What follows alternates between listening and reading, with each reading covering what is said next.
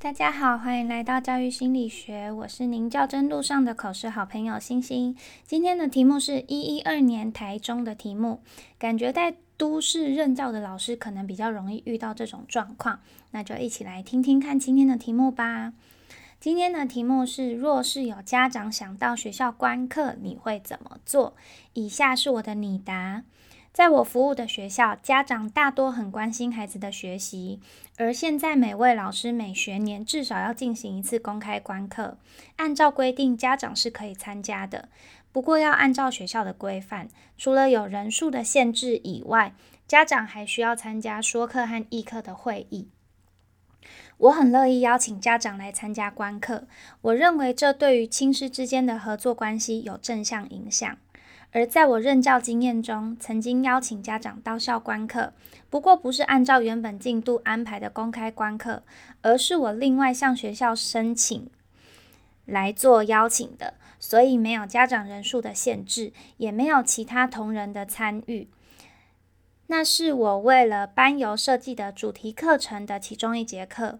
在家长入班以前，我让孩子分组扮演不同的旅行社，并引导各组规划班游行程。接着由各组进行提案、招标等活动。等孩子确定班游的行程以及各项细节之后，我才邀请家长入班，聆听孩子的行程介绍，并由各组孩子向参加的家长们说明相关事项。